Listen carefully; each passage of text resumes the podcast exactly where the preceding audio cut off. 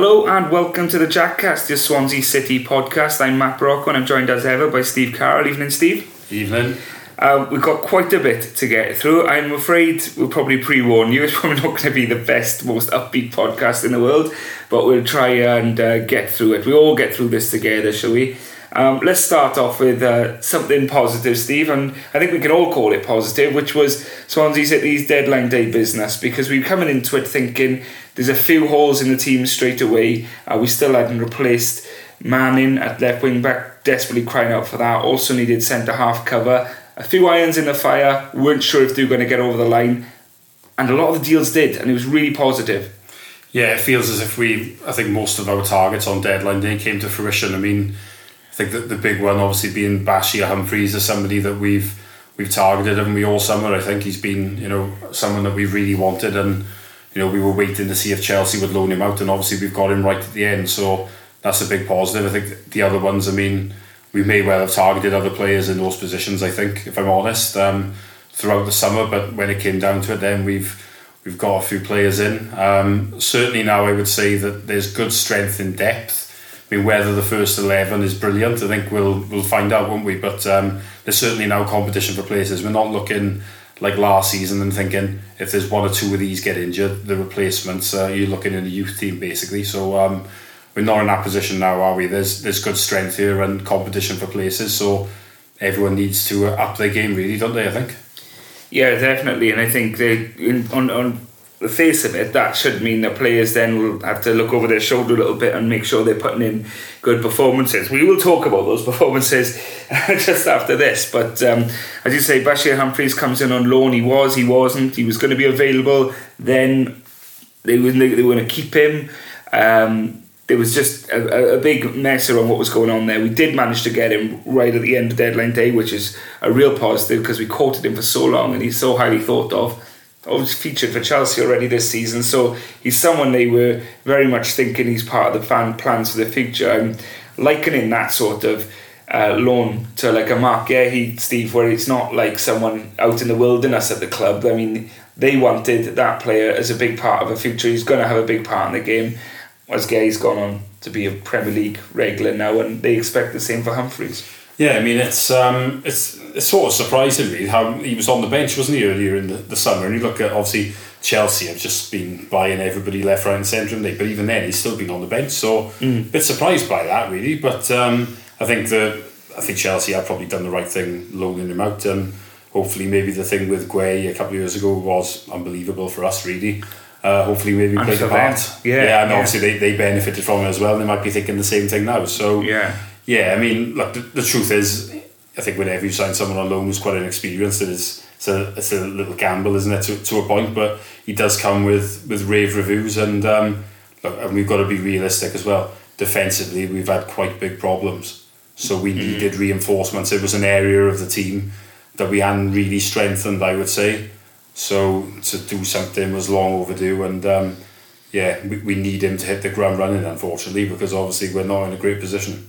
Yeah, it would have been nice if they could have all played on the Saturday, but still had to have them all registered by midday. We didn't have anyone registered by that point, so we couldn't get any of them on the pitch. But he comes in to the team uh, later later on in the day. Earlier on, a little bit of business went on. Kristian Pedersen, who had previously had a stint at Birmingham, and he, he played many games there, and um, he was away. Uh, where was he playing? Where did we sign him from? was it Cologne, Germany? Possibly, I knew it was in Germany, but it was Cologne, was it? I, I think this is. I think he's been more of like a backup. Do you think option. so? You? Yeah, I th- but I think even in terms of our like targets, if you know what I mean, I think he's been available most of the summer, and we've only acted on deadline day. It's as if I get the impression we may have wanted other players, and now we've. Um, you know, we, we acted then on deadline day because we maybe the other ones had gone. I mean, and if I'm honest, I'm thinking the same thing with Jamal Lowe. I mean, they've Bournemouth have accepted a loan deal for him um, with mm, no so, obligation to buy, and they've not extended his contract. It's almost as if nobody else wanted him, and they thought, right, well, we've got to get something, some of his wages at least off the books because nobody else wants him. So, you know, I think th- those two there, they're not, you know, I don't think they're top targets personally, but doesn't mean that they obviously won't do well for us. Hopefully, that they will. But um, yeah, that that's certainly my thinking. Um, with those two there, you know, we may well have wanted other players and couldn't get them, and we've acted at the end um, because you know there's you know it's a case of the, there's not many others available.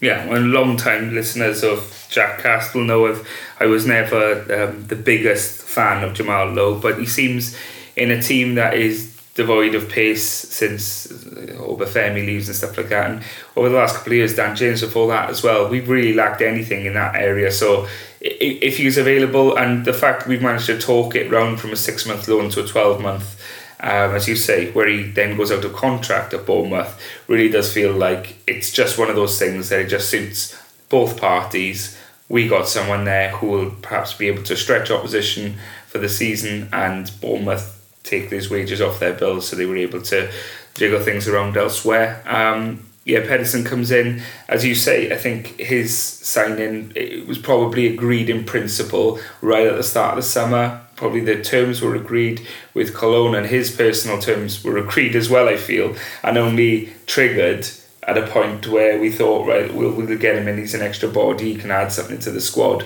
Because um, that one's been rumbling on since the window opened, really, isn't it? And the big money one in on the deadline day was um, Josh Tymon, who joined from Stoke. Um, this one came a little bit late in the day. Didn't know about this one happening, and I think it was until deadline day. Really, there was talk of us being in for him. There's a couple of other players being bandied around as well. They, those came and gone with rumours everywhere, all over social media. This one stuck, and um, this is when we got done. Somewhere between two and two and a half million, we think the the eventual fee was.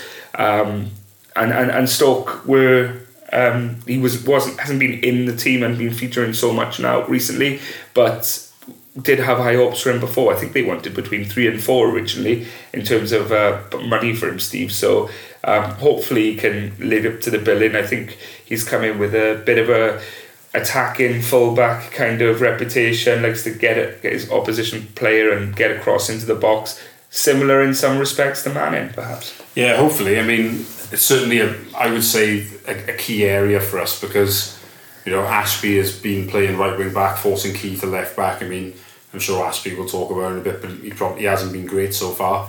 So I think if we have the option of moving Key to the right back or right wing back position and Tymon to the left wing back, it will give us a bit better balance and hopefully will contribute to better performances and results. So I think that is one of along him and Humphreys are probably the two that I'm looking at that are going to be you know regular starters for us, and I think it'll be for the other two to try and force their way into the team really. But um, you know, as I said at the start, we you're looking at us now, and you're just thinking there is a lot of depth in this squad now. We did not have that before, did we? I mean. We'll, I know we'll talk about maybe one or two who've gone, but we did even sign Nathan Broome, that goalkeeper, didn't we? Mm, yeah. If you look at it, which from my point of view just tells me that they've got no faith whatsoever in Andy Fisher, which is obviously a view that me and you both share.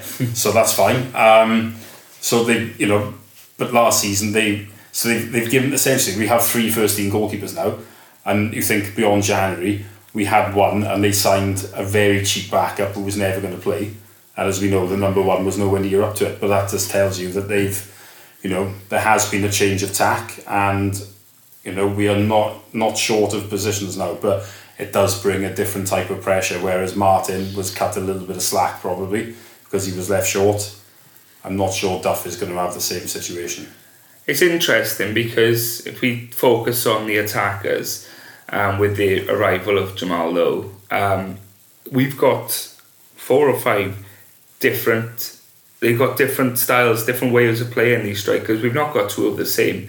I mean, you could look at um, Liam Cullen, who'll run all day, run the channels for you, and do the ugly things, but also is a poacher in the six yard box. And um, Yates would probably be the sort of player who would, in theory, suit Duff's game the most because he would be big on the high press. He'd like to get involved in tussles with the defenders and try and keep pressurising them. From what we've heard and seen of his time at uh, Blackpool, that would certainly fit into what Duff likes to play. So I would think that would really suit. Jamal Lowe gives that raw pace.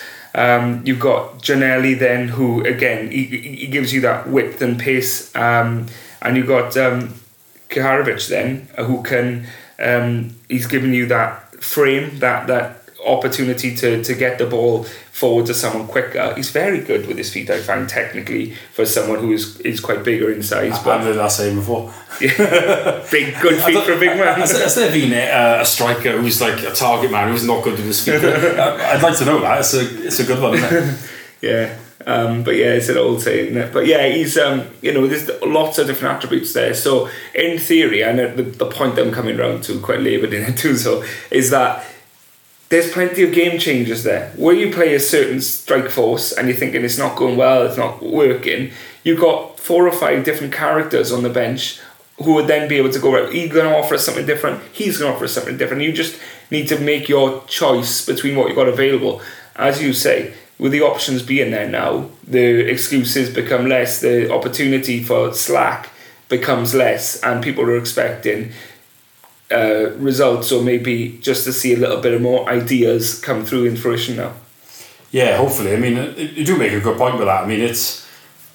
I always, I suppose you could look almost at like remember when Kenny Jackett was was here and the subs would be Akinfenwa for Fallon or vice versa, and just think, Same. well, it's not really working here, so you know, you need what you really need to do is just just change things around a little bit, even if it's yeah, like a Leon Knight for that kind of sort. Yeah, change that's it. Or yeah. even if it's a case of you might bring, you might, say you've got two wide players, but you might bring a wide player on, and then the the wide player who, who keeps up, who stays on, on yeah. then maybe switch him to the other side and put the other, the new guy on the side that he was on. Uh-huh. Just little things like that. Sometimes just just give the opposition something a little bit different to think about, and I think that is one good thing now about the strikers. They do seem to have different attributes. So, you know, in that sense, it, it is a good thing in terms of potentially changing the game when things are not uh, not really going away. But I mean, you, you look at it now. There's a lot of depth here, and it? it's actually going to be hard to keep everybody happy. I think there's going to be a few high-profile players not making the bench. You would, yeah, you would, you would think so. Um, you know, we we were hoping that that would be a, a positive problem. We'll just quickly go over the players who left the club over the last couple of days of deadline day um, before we talk about performances.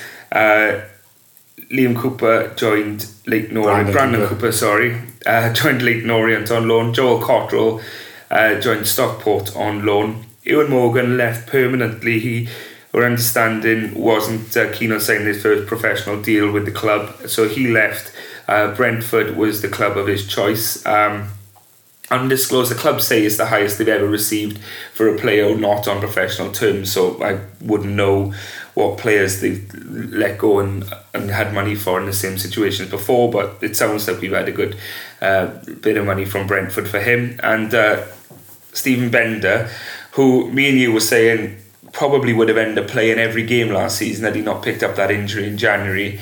Um, ends up leaving the club again. Another player we believe wouldn't sign extended terms at the club, and um, with his contract up in the summer, seems to be around about a million pounds to Premier League Fulham. You'd think you can't really blame him for wanting to back himself and try and make that move, um, and the club get quite a good sum for him.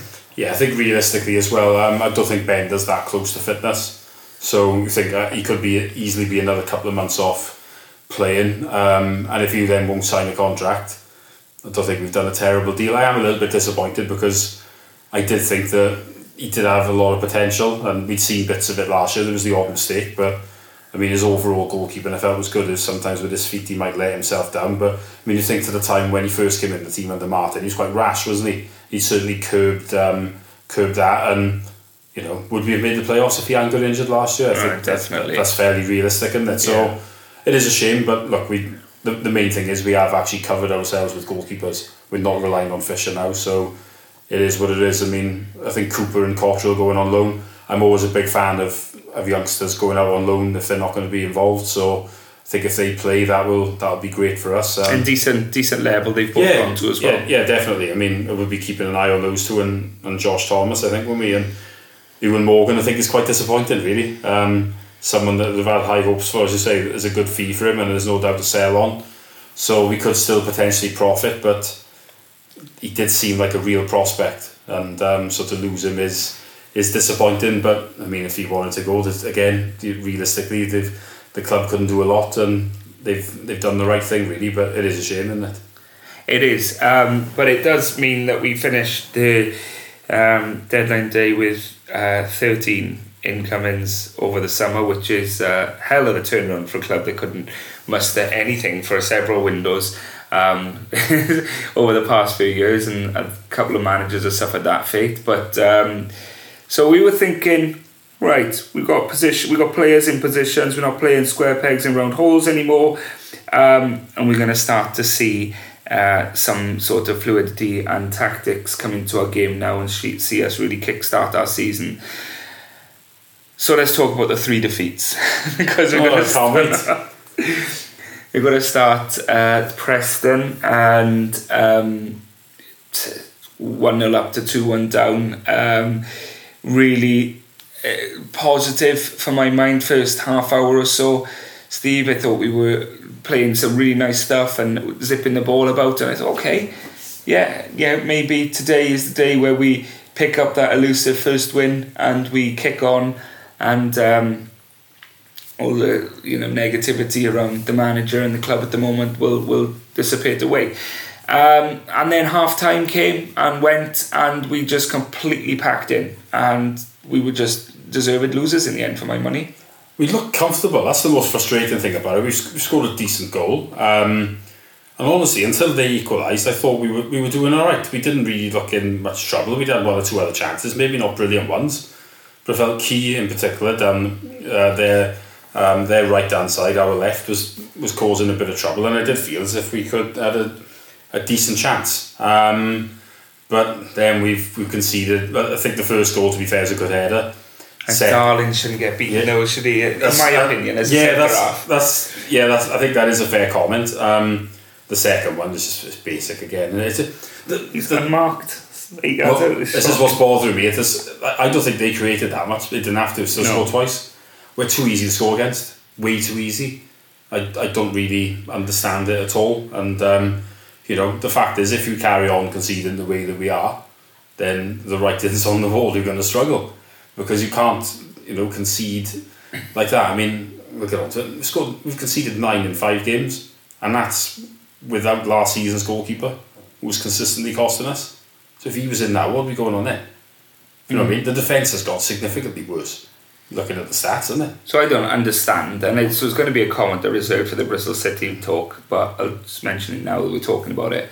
Is the defence is not stopping the opposition creating at will. Bristol City, we'll talk about in a second. This was the most obvious example. Um, so it's not working. So we're creating a, a formation which is um, five at the back essentially, or, or three if you count the wing backs up, the field. Um, it's not working with three. Maybe players are getting confused and covering each other's positions and both going up for same headers and all sorts of who's marking who because there's three for two then going forward in a lot of instances. Then you need to stop playing five at the back. Go to something, and we talked about this under Russell Martin, and it worked under Russell Martin. He changed it, and all of a sudden, then we suddenly looked like a lot more stable, a lot more solid, and felt like we could actually push on because we weren't as porous um, at letting opportunities come for the opposition. So to see that then us go and concede chances at will, um, it really put in a position of thinking this has to change. Um, he does change it. We'll talk about Bristol City in just a minute. Um, I think at this point at the Bristol City game, maybe too much had already happened and the confidence was gone. Two undefeated Preston. They've had a great start to the season, so it's not like it's necessarily like oh my god this is a this is a landmark result for us to, to lose it there. Um, then we uh, bring Bournemouth down in the next round of the cup, and you're thinking we did we played well in the first round, and again we seemed to play well against Bournemouth for most of that game, barring a 20 minute spell perhaps at the start of the second half.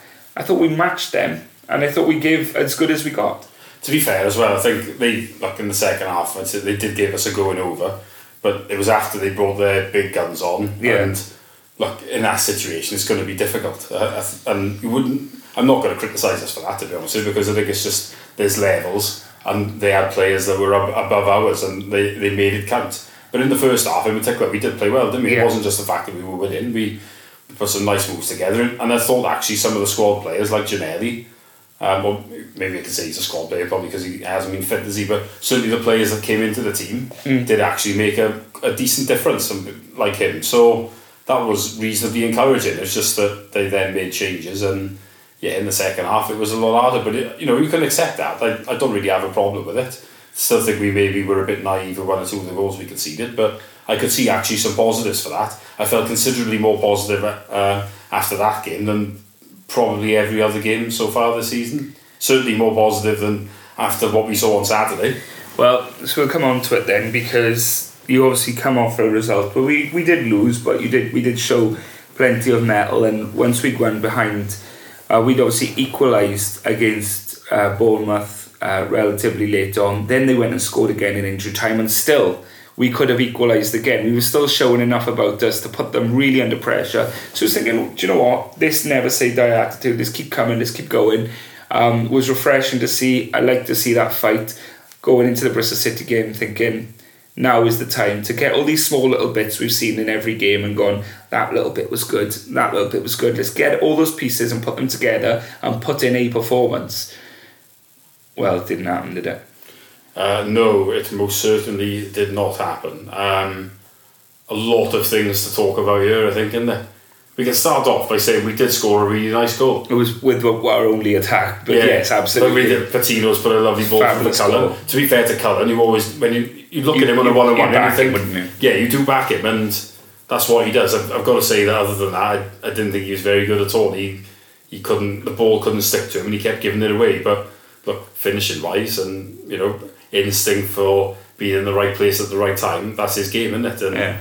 that's why we were winning. But we were, to put it mildly, very, very lucky to be winning at half time, weren't we? I mean, they gave us a proper going over. Bristol, that's, I think that's what worries me the most is that I never associate Bristol City as a team that outplay us really. I mean, it's never been their, their type of game, but they really did on Saturday, didn't they? Yeah, they had um, a couple of disallowed goals in there you know, everything that was coming at us. They missed some sitters. We had Rushworth to thank for a couple of um, smart stops as well. And you're thinking, oh, we looked at each other at one point and thought, we're, we're, we're living a blessed life at the moment. I think we we really don't deserve to be ahead in this game, but we'll take it. And you get the half time and you think, well, that was their big chance. They bossed the first half and somehow gone in 1 0 down Duff's going to have a chat now. He's going to make sure that doesn't repeat second half. And in fairness, he changed it at half time. He did change the shape, he did change the way we were going to try and approach the game, but it didn't stem the flow. It didn't stem tight. Now, I'm, I'm trying to kind of see why that was the case because the last thing I want to associate with anyone playing for our club is a lack of effort, down in tools, um, not playing for the manager. The thought of that repulses me because I think player power in football is obscene anyway, and I would hate to think in our club that we're a victim of this as well. But despite the change, we didn't get close to Bristol City again, second half. And they just kept coming and coming. And once the equaliser came, Steve, the writing was on the wall. We were losing that game. Oh, massively, yeah. I mean, at half time, I was thinking, well, we're, obviously we're very, very lucky to be winning this game. I hope it's a wake up call. And he obviously Duff made the one change, then he Ginnelly for Ashby, who mm. was not having a good game again. Um, but I mean, they, they scored only straight after the break, and then it wasn't long after they got in front. To be honest with you, right, I felt they backed off at 2 1. They could have gone for the juggler there, they could have won that more comfortably. They probably should have, because that could have cost them. But I honestly thought we were a team that didn't know what we were doing. It was so bad. Like, uh, look at someone like Wood, for example. Uh, was his head in the shed from like a potential move to Southampton or something? Because he could have got Naughton sent off, couldn't he, in the first half? I think, in my opinion, on I've only seen it back once. I thought it should have been a red card. In my initial view of that was he was he was going through on goals. So um, yeah, I thought we were lucky to get away with a yellow, and you add that up with the disallowed goals and stuff, and you just think, and the sitters that they missed, and you think that could have been ugly, that could have been four or five, and that is a big concern because we haven't necessarily had the pace in which we deserved, um, and I'd hope that no one around Swansea City would have thought look, we lost that game by a single goal. No, we lost that game by every facet of the game. We lost every duel, we lost every, you know, every 50 50. It was just nothing we were coming into that game and we matched Bristol City on. It wasn't any sort of contest, and that is a big concern. Yeah, I think uh, what worries me the most really is that, you know, not, as you say, nobody left that ground thinking that was in any way sort of a travesty. The only travesty was that it wasn't more. Whereas at least like last season, you know that Birmingham game which drove us up the wall. yeah, where we were winning three two and obviously we've lost four three. We should never have happened, right? But in general, I came out to that game. I was annoyed that we lost and, and that we'd thrown it away, ever. But I was also thinking we played so well. This is so unjust. If that makes sense. It was the timing of that one. Yeah, no, well, but, but, we played really well. We should yeah. have won and everything like that. But at least I was thinking with that that we'd blown it and you know we'd made some naive mistakes. But I, I just thought the entire game was just crap.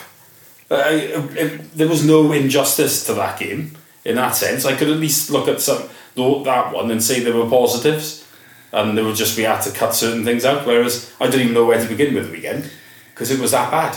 I think so we, we, what do we say? We said this from the start when we were talking about people who um, were negative about the Duff appointment before we'd even played a game under him, and I thought that's massive overkill. And we said um, October, middle of October is an international break. By that point, if we're not seeing improvements and we're not seeing the, the, the road that the club is going down, then um, then you can justifiably say, well, you've had a chance now to implement the ideas. We talked about uh, his, the start he had at Cheltenham, the start he had at Barnsley, and how it takes as well to get his ideas across.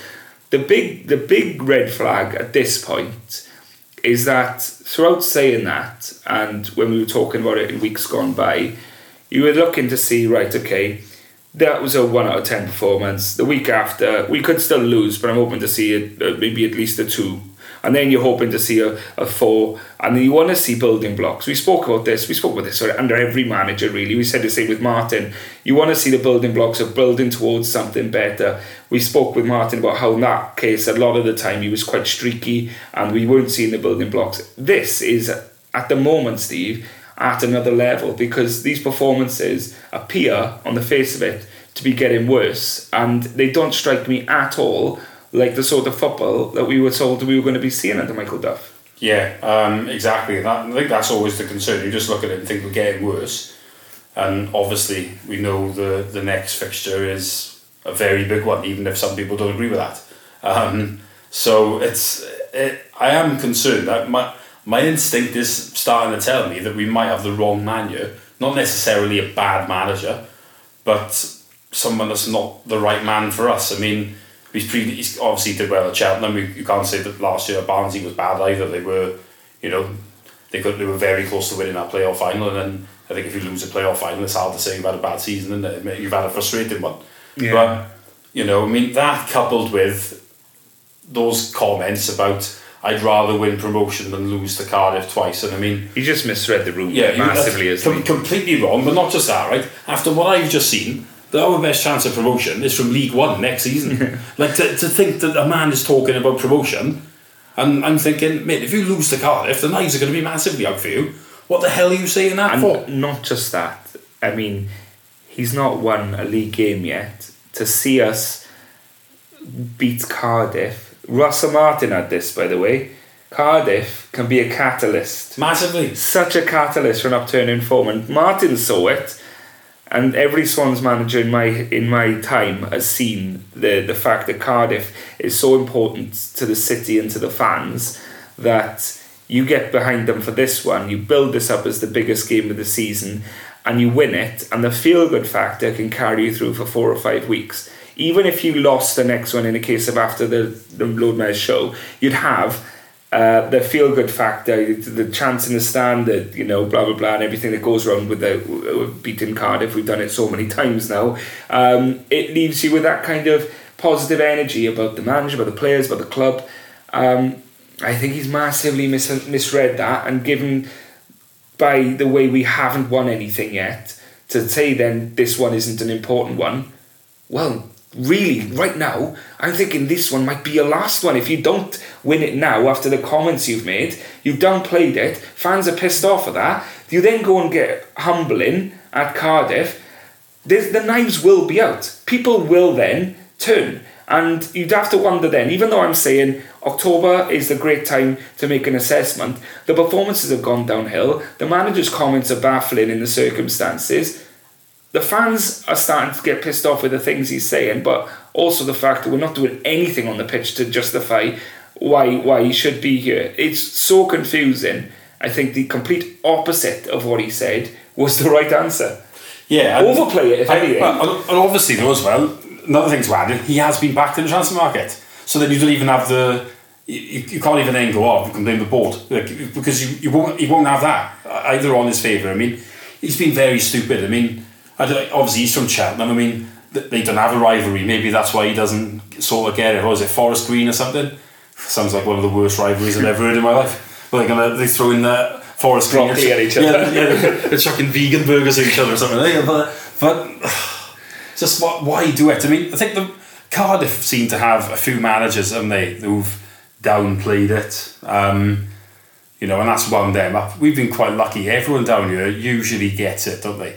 I mean, they understand what it means to us. And like you say, it, it can be a catalyst. I mean, let's be honest, Martin, a lot of his time here was a bit uninspiring, didn't go great, the knives were out a bit. And then we'd have a derby, we'd win it, and yeah, you know, the pressure lifts a bit. And You buy you know, yourself four or five games. Oh, massively you do, and you, the goodwill of the people in it. I mean, look, the fact is, you know, what, how will Russell Martin mainly be remembered as the, the king of the South Wales derby? That, Yeah. That's a fact. in the history of Yeah. the derby. 100 and, Yeah, yeah, exactly. 12 years now, is it? And You you're know? looking at that and you're thinking, right, nobody has had a stranglehold in that derby in Yeah. 112 years Well- like he has. Well, obviously, we haven't looked back to the records books, but there might not be another manager who's actually won four in total. I'm not sure There there is. probably isn't. You There know? probably isn't. Yeah, they can, they, because of the. I know years ago, obviously, you used to have managers would, would stay for longer Yeah. and stuff like that, but there can't be many who've won four or more. They, they can't. I mean, you know, Dave Jones managed a lot of South Wales derbies. He only had two wins, Mm. for example. So then, you know, it's hard to win these games, and you know, um, but so I, I immediately feel as if this manager won't inspire it. But the, so we're relying on the players. A lot of them who've also not played in this fixture before. Um, it's hard because I want so much for this to work, and I want him to play the football which uh, he sold to us. I feel almost like um, Steve Cooper did, Steve, where I feel like we were told we were going to play a certain sexy style of football under him, and it was very pragmatic and um, you know relying on the brilliance of Ayew and um, the, the trickery of Jamal Lowe in a lot of the games, and the defence were just solid. Um, and I knew had Bidwell and Roberts, and were just chipping in and, and providing the balls in. So I felt like that was a little bit. And I remember when we were talking about Cooper at the time, I remember saying I felt like we were sold a bit of a, a, a pup because we weren't getting the sort of performances we were hoping for. And this is what I'm feeling with Duff.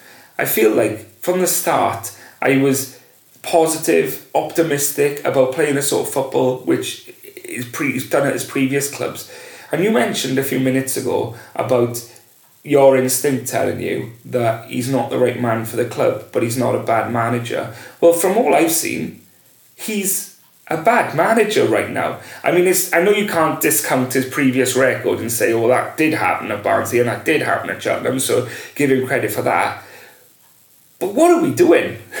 what are we doing? No, I, I, based on what we've seen, I do agree. He, he doesn't look like a very good manager, but you have to say that there is evidence that suggests, even if it's not at this level, he is a decent manager. So- it's not like Robert Page with Wales, where there is nothing to suggest Oh, yeah, he's a good manager. It's a, this guy has won a promotion with Cheltenham and kept them up, and he has gone within a playoff final of a promotion to the championship. So he's clearly not a bad So- manager. But what we are seeing here doesn't suggest that he's he's very good so far, does it? So let me add a different angle to this then. What we were understood, one of the big things of Michael Duff Ball was the high press. He wanted to get at the opposition, not let them breathe.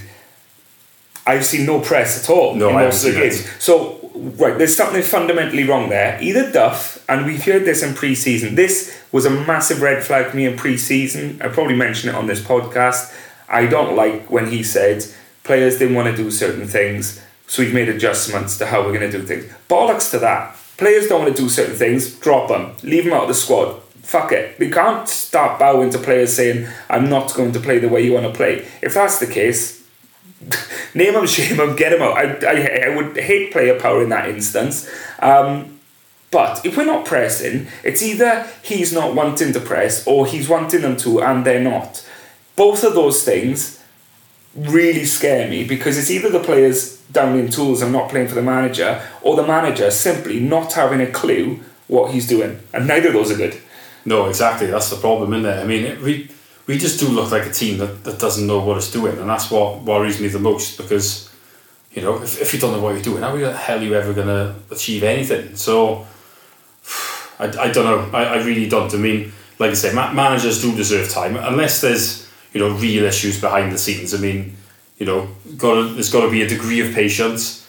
The next, we could really do without Cardiff being next. I think that's that's definitely fair to say, isn't it?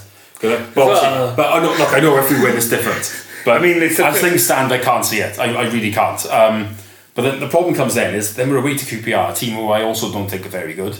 We're home to Sheffield Wednesday, another team I don't think are very good. If you don't get a win in one of them three, I mean, where is a win going to come from? He's going to need a result just to lift the pressure, I think, even if the performances are not very good.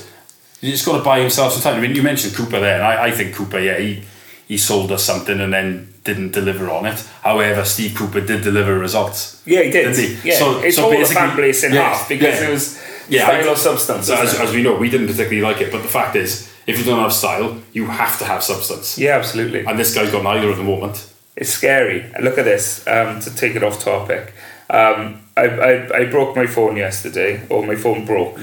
so I um, I've had to use an old phone for now. Was my phone gets repaired, but my, my lock screen was is Obafemi famously celebrating in front of the Cardiff end uh, when he opened the scoring up there in the first double, Steve. Um, and you think um, of how that game was built, about us making history, how much it would be incredible, and uh, the players bought into it. And I just feel like right now, and by the way, this isn't a Cardiff preview pod. We're going to probably do a 25 minute half hour one next week for that closer to the time hopefully with a bit more of a positive outlook maybe uh, we can drum something up between now and Ro- Robert Page will cheer us all up. Don't you worry about that. I'll try my best not to be too downbeat next week. But in terms of the Cardiff game, um, I just I know you say it's the worst time for it. It feels like a bad time because I'm worried about how Michael Duff's going to approach it following his comments after Bristol City.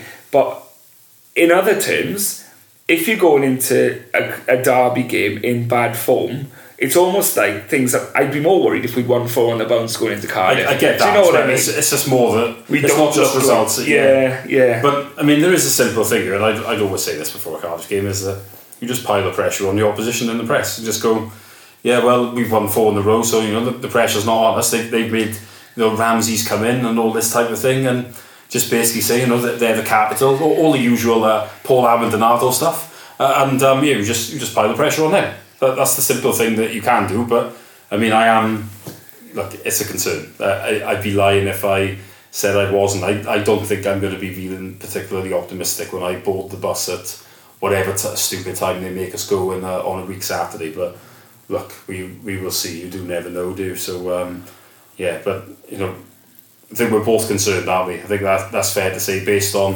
what we're seeing, what we're hearing. Um, you know, but we do have new players to come in. That's got to be a positive. Um, but we've got to stop conceding goals. Nine conceded in five games. Could this be it? In your mind? As in, We lose 3 0 up there.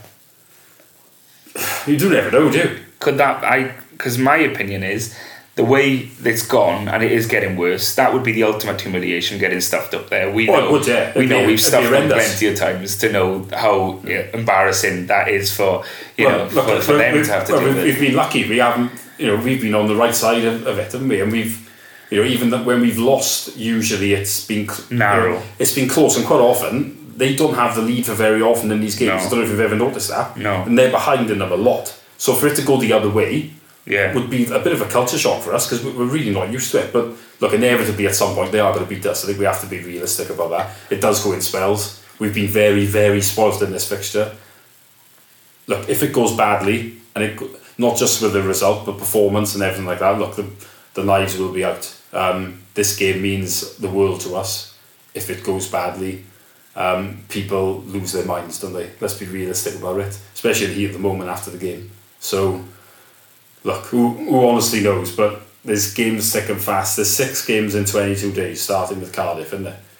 You know, Mm, I, I four of them. Yeah. No, no, sorry, I was going to say four away from home. I don't think they are. I think there's, or rather, no, I think actually, yeah, four away from home. Isn't it? So it's Cardiff, Cardiff away, QPR away, Sheffield Wednesday Millwall. home, Millwall Millwall away, away. Uh, Norwich at home, and Plymouth away. yeah. And if we're honest, a lot of them are not teams that I think are amazing. None of them are on parachute payments, are they? For But I would say, my opinion, and I, I know we, we could argue this, but um, if we were playing a QPR or someone like that, I would be more concerned because we'd have more of the same. It would be another team to approach, another way of playing, or another how we're going to go, and we're going to put up the same turgid display because there's no edge. At least the next game has. It terrifies me because it has so much edge to it. We need to approach it right. Well, well, it's a always hero approached it- or zero potentially, isn't it? yeah, but what sometimes I think a manager could do with is he's got no excuse to, to, to, to hide from this and play it. To, it's going to be blood and thunder. It's going to the fans are going to be up. It's an evening game on a Saturday night. There's going to be drunk fans in the stand. The atmosphere should be good, and to, you cannot then shy away from that. And you have got we have got players who I think would relish that sort of. I mean, look at Jerry Well- Yates for example. I think he would relish that sort of game. Well, I'll be honest, if you don't relish this sort of game, I don't think football's for you, is it? No. I mean, a Saturday night away to your arch nemesis, and you've got a chance to obviously put one over them again, but for a lot of these players, you know, who are new here, it's a chance to be a hero, isn't it? Yeah. That's, that's how you have to, to look at it. I mean, surely as a, as a player, you've got to be looking at these games, and I- I'm sure nearly all of them are, and thinking, God, this is what it's all about, isn't it? A derby game away, under the lights, give me a piece of that, full house. yeah. Maybe even be an atmosphere up there. Never know. No, don't, don't go too far now. But put it this way, they've got a chance of all day in the pub. If it's not rocking in there, they may as well give up. Yeah, no, you're absolutely right. Um, but stepping away from the, the Cardiff for the moment, and on a, on a wider scale, Steve, how how do you see this playing out? I mean, I was confident of the building blocks being in place to see us after game eight or nine start getting the results to match improving performances, and then as it happened at Barnsley, going on a crazy silly run and ending up around the top four, five, six, or whatever it might be.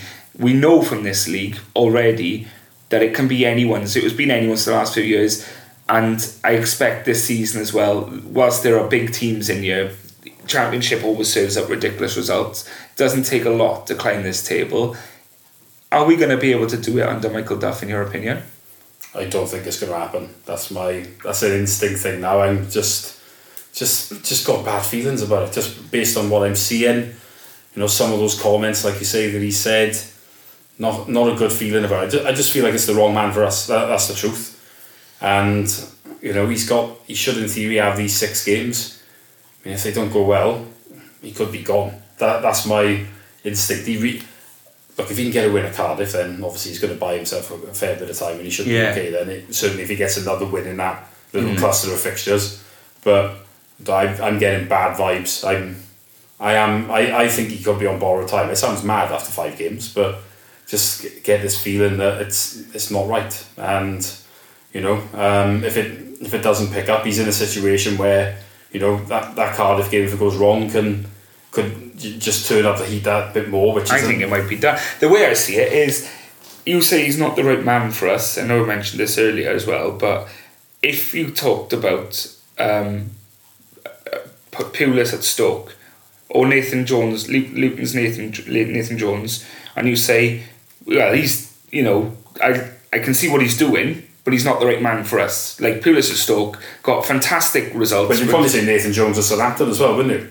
That was like a, well, he didn't get the results. Well, there, no, no, he? no, he didn't. But it didn't. What I mean is, it didn't last long. And you'd probably No. say Nathan Jones, arguably, much as I can't stand the bloke, he did only have nine games. It's not. Oh, yeah, no. You know, so that that's but that's got to tell you that behind the scenes as well, it wasn't right. I mean, some of the comments that he was making, throwing people under the bus, Yeah. and all this type of thing. That's what led to him Yeah. being booted out earlier than he probably did deserve. And I mean, but I think that's what it, it's, it's going to take problems behind the scenes for Duff to be fired that quickly. Yeah. isn't it? I think obviously we we don't know so much if, if there are major problems behind them. I mean, if if there are, they'll come to light quite quickly. I would have thought.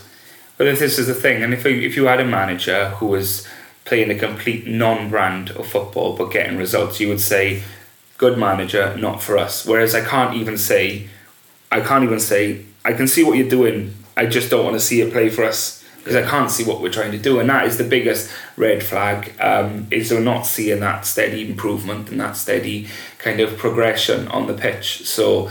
Um, as you say, to end on a positive, um, we'll wrap this up because we do want to focus solely on the Cardiff game next week. Um, there are players that come in. If all four could have played on Saturday against Bristol City, I'm not convinced it would have made a big difference because we were just battered all over the pitch. However, they got 10. Oh, also, before I forget, massive congratulations to Bashir Humphreys as well, who's in the England, full England squad for their game on the weekend. So when you look at the quality of players that come into this team, the balance that's coming into this team now with the signings we've made, and the options in like so Jamal Lowe to you know bring a different aspect to, to the opposition to think about.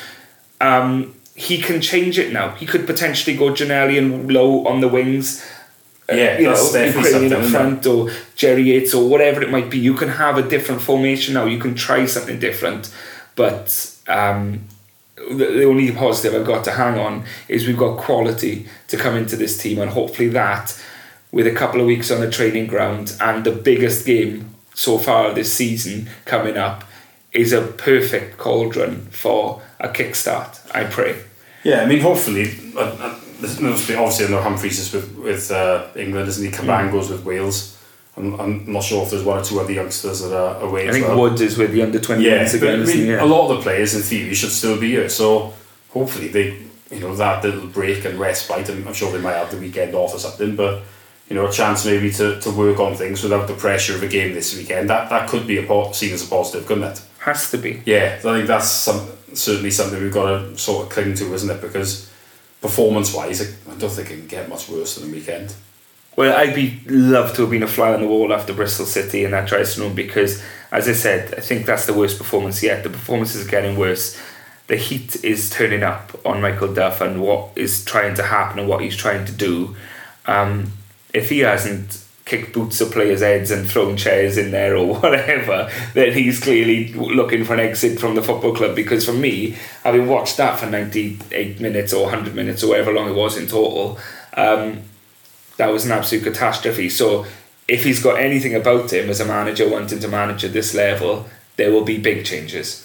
Yeah, there will um, because you know we've had a bad start. I mean, his you know his reputation's on the line as well. I mean, Yeah. if he gets sacked from this job, I'm assuming his next job could easily be certainly the bot towards the bottom of League One, maybe even League Two, and then it'd be very difficult for him to ever get back to this level. So, you know, um, yeah, he, he needs to do what he feels is right now because if he doesn't, then you know it's his end on, on the chopping block, isn't it? has to be his way now. It has to be his way. No more hybrid football. No more. Um, we're going to try and make adjustments because the players don't want to do certain things. They won't do it your way. They won't play, and it has to be that way. You can't judge the man on playing something he doesn't believe in himself. He has to start playing. Three games ago, in reality, Steve, didn't he? He has to start playing the way that he likes to play. Um, and fingers crossed, we see the sort of thing we were hoping to see under Michael Duff um, in the next game, which is obviously massive. We will be coming back um, next week for a preview, But middle of next week we'll record it, so hopefully it'll be out around about uh, Thursday um, in readiness for the big derby.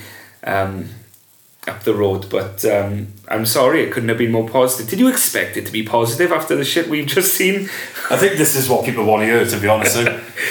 we did a podcast before where it lasted 15 minutes. We did well to make this one last 50 um, and drag it out as much as we could. But uh, join us again next week where we'll be focusing on the Cardiff game and how on earth we stop the rot and turn this around for the better. But for myself and Steve, thanks for listening. Bye bye.